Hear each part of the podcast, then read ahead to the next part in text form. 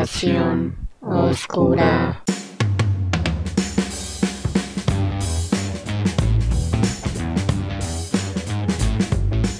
Hola, hola, bandita pensante, amantes de la ciencia o como a mí me gusta llamarles, científicos de closet. Mi nombre es Germán Pérez y esto es Radiación oscura. Y para deleitarlos con su gracia e infinita sabiduría, les presento a mi amigo, a mi hermano, a mi colega, Luis Elorio Mogono. Hola, hola radiados, hola a todo el mundo que nos esté escuchando aquí por este medio. Este, pues sí, como bien comentó Germán, vamos empezando este nuevo proyecto, esta nueva etapa en nuestras vidas, porque también es algo nuevo para nosotros. Y lo que queremos hacer es hacer como ciencia light para científicos de closet, ¿no? Esta ciencia que del, del día, bien cotidiana, así hablar como si estuviéramos tomando un café, tomando agua, pero para cualquier persona, cualquier persona, cualquier persona que tenga ese, esa capacidad de asombro todavía, esa capacidad de preguntarse las cosas, de tener dudas, de cuestionárselo todo, ¿no? Entonces eso es lo que queremos hacer con este programa, este, hacer que esa, que esa peculiaridad que tienen de asombrarse, pues siga, continúe, porque es el día a día del científico, ¿no? Exactamente, que su niño interior no muera nunca.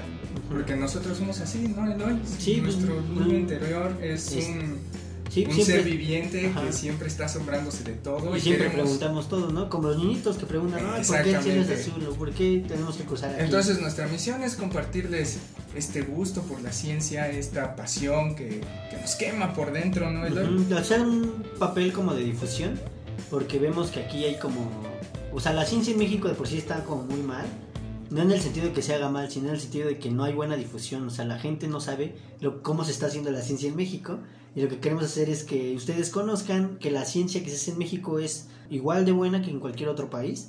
Exactamente, y por otro lado, que la ciencia no es un asunto de investigadores SNI nivel 80.000, Ajá. casi casi Super Saiyajin nivel Dios, ¿no? Sí, sí. Sino que la ciencia es un tema de, del día a día, es un tema cotidiano.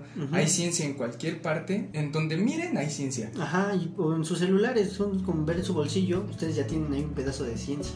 O sea, hay muchas investigaciones previas para que ese celular estuviera en su bolsillo. Entonces queremos saber cómo es que esas tecnologías llegan a sus manos y qué se necesita, qué debió haberse hecho para que se diera el caso, ¿no? De un celular. Así es, de un celular, una televisión. Ajá, cualquier cosa, ¿no?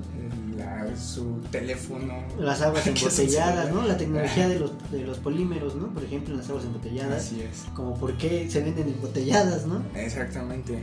Esto es un mundo, amigos. Es cada cosa es sorprendente. Nosotros nos fascinamos por cada detalle, hasta el ver cómo el gusanito camina, y esos patrones que tienen las patitas para caminar, hasta Ajá. los misterios más profundos del universo. Y ese es nuestro objetivo. Vamos a tratar de hacer llegar todo esto a ustedes y vamos a comenzar presentando una serie titulada Tecnologías del futuro, ¿no? Así es. Aquí tenemos pensado como hablar de muchas, muchas, muchas investigaciones, muchas cosas tecnológicas que están últimamente de moda, como el internet, el machine learning, este también tenemos Neuralink, ¿no? Este, o sea, todas esas cosas que están como sonando mucho en, en la televisión, pero como que nadie se ha detenido mucho a explicarlas, ¿no? Exactamente, porque en un inicio, bueno, nada más decir en un inicio, eh, en el origen de en los el tiempos. origen de los tiempos, cuando todo nació. No, bueno, hace algunos años ya se empezaba a, a tener este concepto del futuro, ¿no? Por Ajá. ejemplo, con las películas estas ochenteras de Back to the Future y qué otra, no sé. Este, Bueno, pues cualquier Matrix, está. Terminator puede ser. ¿no? Terminator, Pues habla del futuro, o sea, lo que quiere decir Germán es que como que la visión, la visión del futuro siempre ha estado a través de los años, ¿no? Ah, exactamente, eso es lo que yo quería decir. Ah, pero, pero bueno, el punto es que se tenía una visión muy... Se creía que iban, nos iban a invadir las máquinas pensantes o que se creía en los autos voladores, en las patinetas voladoras, en que de repente iba a salir un tiburón de, de un espectacular y te iba a comer. Ajá. Pero lo que tenemos hoy en día es un futuro mucho mucho más interesante, ¿no, Eloy? Muy Pues- diferente. Bueno, para mí es mucho más interesante. Es más interesante, sí. Es y- un futuro que la gente desde hace 20 años ni fumaba, ¿no? Pues no, de hecho, o sea, el futuro sí es una concepción diferente. Y creo que de eso vamos a estar hablando durante el primer podcast, ¿no? Este podcast va a ser como una presentación para todos. Es.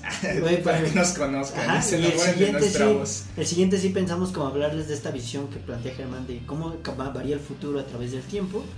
Y justamente te- Germán abordó un tema muy interesante que es el futuro, ¿no? O sea, este futuro que estamos viviendo ahorita no es el futuro que imaginamos hace 10 años o hace 20 años, sino sí ha variado, pero no significa que estamos frustrados con que ya no haya autos voladores o no hay espectaculares que nos coman, ¿no? Porque alguien puede ver esos futuros y sentirse frustrado, ¿no? O sea, Sí, yo veía decepcionado. como decepcionado "Oye, decepcionado. me prometieron una patineta voladora este mes del 2015 y no me Ajá. llegó, ¿no? Entonces, hay que ver cómo es que el futuro va evolucionando y cómo esas concepciones hacen que uno vaya avanzando en vez de vaya en retroceso por esa frustración, ¿no? Y vamos a estar hablando de una serie de temas súper interesantes como son el internet, las redes sociales, El 5G, ¿no? Esta, estas el, mito, el mito del 5G. No, más bien sí es un hecho el 5G, pero el mito que hay detrás del 5G, ¿no? Bueno, vamos a desmitificar el 5G, Ajá, las antenas sí. 5G. Vamos a hablar de, como ya habíamos mencionado, de este visionario o loco, Elon Elon Ujú, de que es de su vida, porque en especial su vida es un gran acontecimiento tecnológico, ¿no? Porque toda su vida ha arraigado muchas muchas empresas tecnológicas, incluso muchas tecnologías como PayPal, ¿no? por ejemplo. Entonces, Elon Musk es una persona que si vas a hablar de tecnología es alguien que no debe de faltar ahí. Y otros, ¿no? Otros. Ajá, ah, otros, bueno, Bill otros Gates grandes. y- Ajá. Y sí, Jeff, Be- Jeff Bezos, ¿no? El de Amazon. O sea, hay muchos, pero él tiene algo peculiar. Él tiene algo peculiar que Es el llama... amor de la vida de. Sí, puede ser, pero Quiere no. que lo adopte. Quiere que lo adopte, pero sí él tiene algo peculiar que, que casi todo lo que toca lo vuelve una, un avance tecnológico innovador. Sí, es sumamente innovador. Sí. Sumamente innovador. También vamos a estar hablando de temas de nanotecnología, de computación cuántica. Ajá, es- eh, sí, suena raro la conversación. me vas a tener que explicar mejor tú, Ajá, es esta nueva forma de hacer este que los procesos este, de, los procesadores de las computadoras sucedan a mayor velocidad, porque había un como un problema de escala. Eso es normal. Cuando uno está fabricando este, aparatos electrónicos o cosas de ese estilo, uno lo que quiere hacer es minimizar el espacio. Entonces hay un problema de escala. ¿Cómo va a ser una computadora del tamaño más pequeña que un celular? Entonces pues, así nació la computación cuántica, pensando en computadoras más pequeñas que un celular y están pensando en computadoras del tamaño de un átomo. ¿no? Que ya está próximo, ¿no? No, Ya- sí, Creo ya. que Google ya anunció que iba IBM ya tiene su propia microprocesador cuántico. sí, su procesador cuántico, IBM ya lo tiene, entonces vamos a empezar a hablar un poco de eso y pues qué es, ¿no? Porque mientras les podemos hablar de computación cuántica, pero si no sabemos y ustedes no entienden qué es, pues no, te- no sabríamos qué le estamos vendiendo a la gente, ¿no? Yo no trabajo vendiendo computadoras cuánticas, pero como vendedor me interesa que la Que gente ya para empezar, cuántico suena bien loquísimo. Ah, pues suena una computadora cuántica. cuántica, ¿no? Ya y entender la Sí. mecánica cuántica es sumamente Sí, denso, ¿no? está. Física de alto nivel. Vamos a tocar temas también de inteligencia artificial. Vamos a debatir si las inteligencias artificiales nos van a dominar al final de, de todo. Ajá, O si no. si van a ser nuestras amigas, ¿no? Porque creo que más bien en, con- en ese sentido de facilitar la vida cotidiana a las inteligencias artificiales. Y hay un tema más profundo de eso que me gustaría mencionar lo que es el deep learning o las ¿cómo se llama? redes neuronales, ¿no? Estas redes neuronales que uno piensa que puede ser redes de neuronas conectadas en tu cerebro, pero no, es un tema muy muy interesante y vamos a ir viéndolos poco a poco. Y del machine learning, ¿no, Eloy? Ya Exactamente. lo dije como mil veces y no me sale machine del, learning. del aprendizaje de máquina y justamente esto que menciona Germán es la base de todas las inteligencias artificiales, el machine El learning. machine learning. Esa capacidad que tienen las inteligencias artificiales de aprender sobre lo aprendido. Y, no, eh, bueno, yo, yo sé, yo sé que sí. suena lógico, pero, Sí. pero hay que, hay que explicarlo, ¿no? Sí, sí, pues vamos a tener un capítulo específico de machine learning e inteligencia Y artificial. de todas sus implicaciones. ¿no? Ajá, porque sí hay gente que piensa que o sea, ustedes han notado que sus celulares de repente están hablando de un producto que les gusta y sus celulares les recomienda publicidad de eso, ¿no? Y la gente tiene miedo. Y dicen, no, no, nos espían. Ajá, y en realidad es una inteligencia artificial que simplemente está ahí este, tomando información para que les dé el mejor servicio a ustedes, ¿no? Que el mejor servicio sería otorgarles productos que a ti te interesan. que en realidad la realidad es muy diferente. Sí, pues, obviamente- Vamos a ver que muchas, muchas de estas cosas tienen mucho que ver con el control de las masas, el control de las poblaciones. Pero que, que- que, bueno, esos ya son temas más de, de otro podcast. Vamos a estar hablando de prótesis biónicas, de robótica, Ujú. ingeniería genética. Ya eso sí está bien interesante porque hay gente que piensa que hacer clones o que sean mutantes o algo así es muy peligroso, pero hemos, hemos sí, coexistido con esto desde hace como 20 años o más, incluso desde los años 80, ¿no? inicios de los 80. Ya existían las primeras formas de hacer mutaciones o mutagénesis dirigida, cosas de ese estilo. Y nos interesaría explicar qué es y ver si tiene implicaciones duras, como peligrosas, pero en realidad pues la insulina es el claro ejemplo de victoria de la ingeniería genética, ¿no? O sea, la Así insulina es, la producen las así es. bacterias. Entonces vamos a hablar un poco de los casos de éxito y los casos de no éxito fracaso y de Ajá. todas las repercusiones que que- pueda haber. que puede este, tener, ¿no? Sí, justamente esto, porque mucha gente piensa que ingeniería genética es, me lo hacen hoy y mañana ya tengo tres cabezas, ¿no? Y no, no es tanto así. no siempre, no siempre. No, o sea, luego la Pero, gente llega a pensar esas cosas, ¿no? Como Ah, mutaciones bien tremendas, ¿no? ¿Qué ha pasado? Es el, el riesgo latente de todas, de todos los progresos. ¿no? Siempre hay cosas que no se controlan. Vamos a hablar también de las implicaciones éticas, de las implicaciones morales y de todo lo que se está haciendo que probablemente no se debería Sí. estar haciendo, ¿no? Ajá, sí, mucho de eso.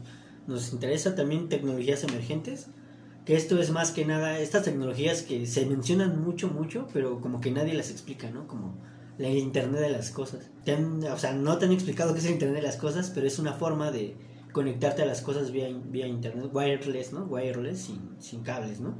Otra sería, pues estos asistentes inteligentes, no sé cómo, pues sí, como Alexa y Google y Siri, ¿no? Como esos asistentes, pero que ya se pueden encargar ellos de manipular cosas en tu casa, ¿no? Como abrir tu puerta, como pa- pa- pa- apagar la luz, cosas de ese estilo, pues son cosas hechas por un asistente inteligente, se puede decir.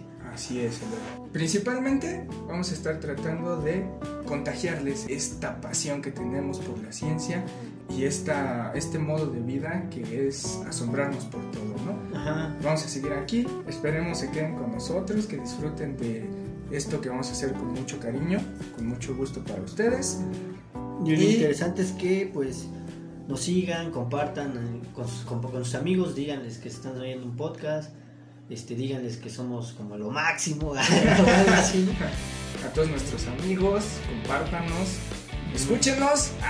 no, Sí, dejen de escuchar. no dejen de escucharnos porque la verdad los temas van a ser muy interesantes y, y nos interesaría más saber su opinión. Comenten, escríbanos qué les pareció. Si quieren que hablemos de un tema en específico, estaría interesante también.